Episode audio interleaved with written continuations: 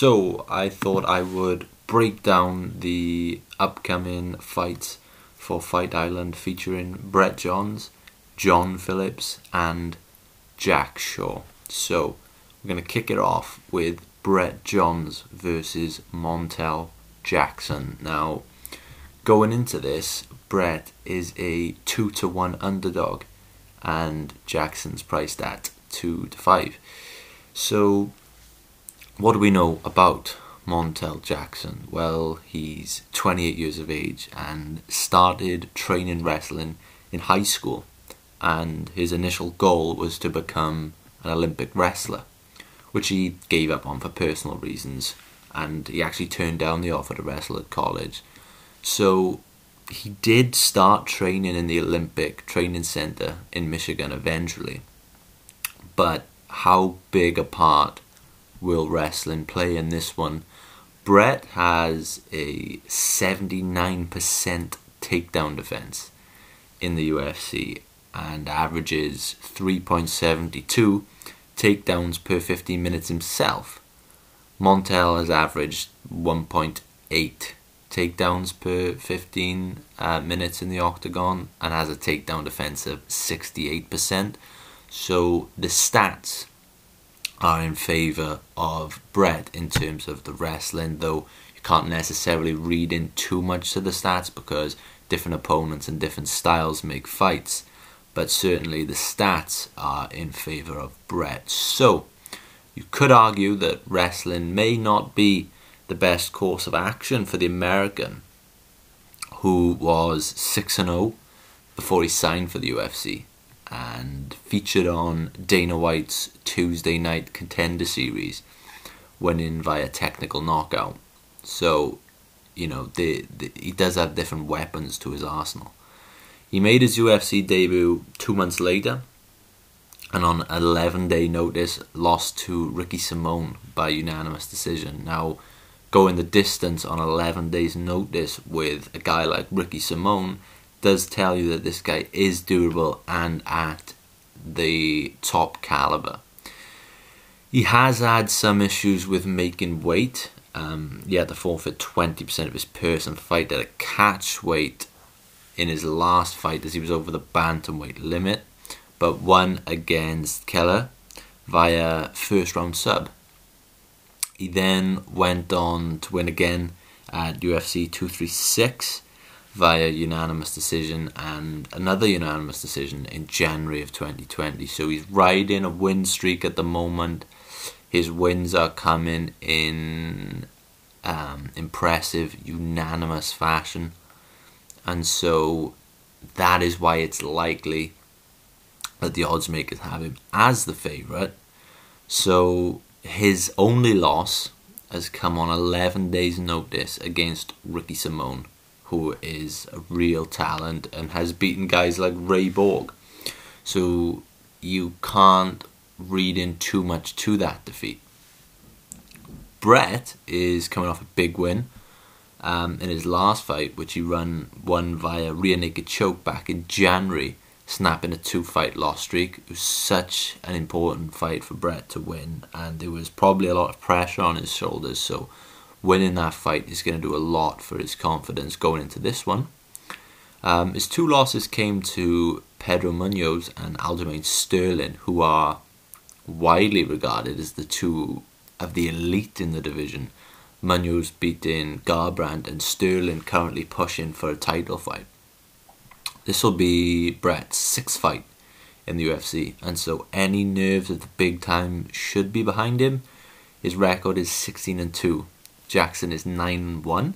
So experience is on the side of Johns, having had more fights and UFC Octagon appearances. Those two losses against Johns, I think, will serve him well as in MMA.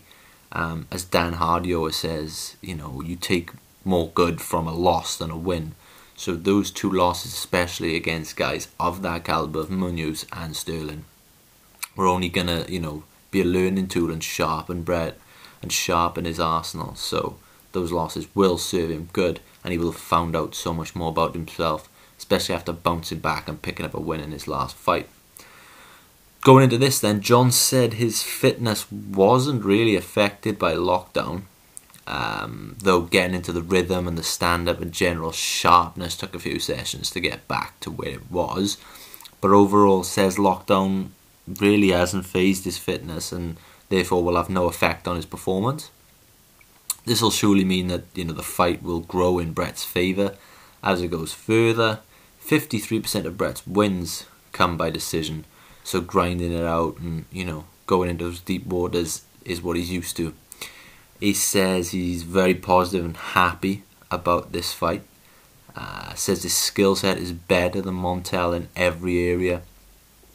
And leading up to this fight, he's prepared by you know getting his brother and, and grappling with his brother, who's trying to mimic Montel's uh, style of wrestling, of grabbing the wrists, and you know, fitness-wise, Brett feels he is the best in the division. He said that there's nobody who's who's fitter than him in the division. And he's also said he's happy to fight in a telephone box with Montel. So I think it's hard to predict where this fight is going to end up. You've got two guys that love to wrestle. You've also got two guys that are extremely tough and durable and um, and can scrap it out. So it's hard to say. Montel may want to keep this one on the feet, given Brett's wrestling and jiu-jitsu game. Um, Montel has a significant strike landing ratio of 3.12 strikes per minute and taking the exact same amount of strikes back. Brett has a higher significant strike ratio, landing 3.41 per minute, um, but he's taking 4.74 per minute. Though this isn't necessarily detrimental to Brett, as he's proved to be one of the toughest bantamweights in the division, I would say, earning credit for his durability and pride in himself on the fact that no one can put him away. You know, we saw Munhoz try and try, and Brett kept getting up, and you know, you had uh, the guys on commentary just saying what a gangster Brett was.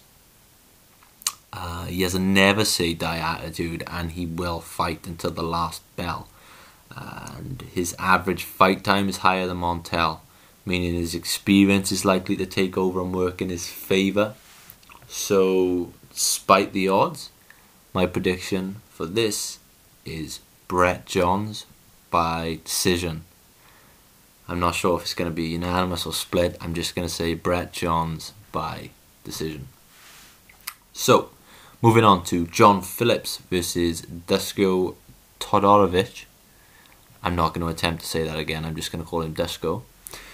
John is priced at 13 to 8 and Dusko at 9 at sorry 4 to 9 again the Welsh boy being the heavy underdog the height uh, goes in favour of Dusko John will have a 1 inch reach advantage so, what do we know about the Serbian? Well, this guy is a bit of an unknown entity. Even the UFC website struggles to find info about him if you look. We know that he's a young guy and he's only 9 and 0 and he hasn't tasted defeat. This will be his UFC debut. His last fight took place on Dana White's Tuesday Night Contender Series, and the majority of his pro MMA record took place on the Serbia MMA circuit. His wins do come by varied methods, so we know that he fancies himself a bit of an all rounder in the cage. And I watched his last uh, few fights back, and I must say the man has some absolutely nasty grounded pound, some good wrestling, some nice sub attempts. He seems a bit of a brute you know, strong looking and, and very methodical and a bit dead behind the eyes in his approach. A style we see from a lot of these guys from Russia, Serbia, and you know Dagestan, that type of style. But brute force and punching power won't scare Phillips. I mean, this man loves to scrap. He said that he sees a fight as a 15 minute opportunity to put a man away and that whatever whenever he fights he just wants to put people to sleep so bringing the fight to Phillips will probably, um, you know, pay play in the favour of John. Um, we saw in his last fight, John wasted no time feeling out his opponent and looking for the perfect timing. He asserted his dominance and took the man out in brutal fashion. I expect nothing less from John in this fight. The Serbian brute won't phase him. John will come forward and meet him in the centre if he wants, and he'll try and take his head off. So I expect that Dusko he may try and get this one to the floor if he doesn't get the better of the striking. I've seen some good judo throws, some wrestling and mat work from him. John has just a 14% takedown defense in the UFC, and so he will certainly want to keep her on the feet because that is his game. He is the Welsh wrecking machine after all. So Dusko may be able to get this one to the floor given the 14% takedown defense, but with his 33% striking accuracy and the power that he possesses, you know, it's it's a tough ask to get through those hands of John. So my prediction for this one is John Phillips by TKO. TKO. I think he's going to be riding that aggression from his last fight, and the fact that this fight was, you know, due to happen back in March. John is probably very frustrated and just wants to get there and uh, decapitate a man. So again, I'm going with the aggression and I'm going with John Phillips by TKO. So the last fight we're going to look at is difficult to look at um, in the sense that there isn't much info much we can gather on the opponent of Jack Shore, which is Aaron Phillips. Jack is 12 and 0. Phillips is 12 and 3. Uh, this will be the Americans' return to the UFC, taking the fight on short notice. He previously competed in the UFC in 2014, where he lost both his fights in the octagon, so yet to pick up a win in the UFC and was cut. Since then, he's gone 5 and 1 with finishes in his last five, but these fights took place in organizations like Valor or WFC. So the caliber of his opponents are not much to be shouted about. His last win came over a guy with a 10 and 6 record and no notable named wins. So you could say that you know his record and his resume is a bit messy compared to that of Jack, who is undefeated, a former Cage Warriors champion, and riding a UFC win over Hernandez by third round submission back in September. So Phillips has a takedown defense of just 35%, a number that probably won't serve him very well against Shore, fabled for his ability to dominate guys on the mat with ground and pound and submission and you know a real good wrestling game. I think back to when you know I was at the event where Jack took on Mike Deo and just dominated him from bell to bell, dominated the striking, dominated the wrestling, and dominated it on the floor.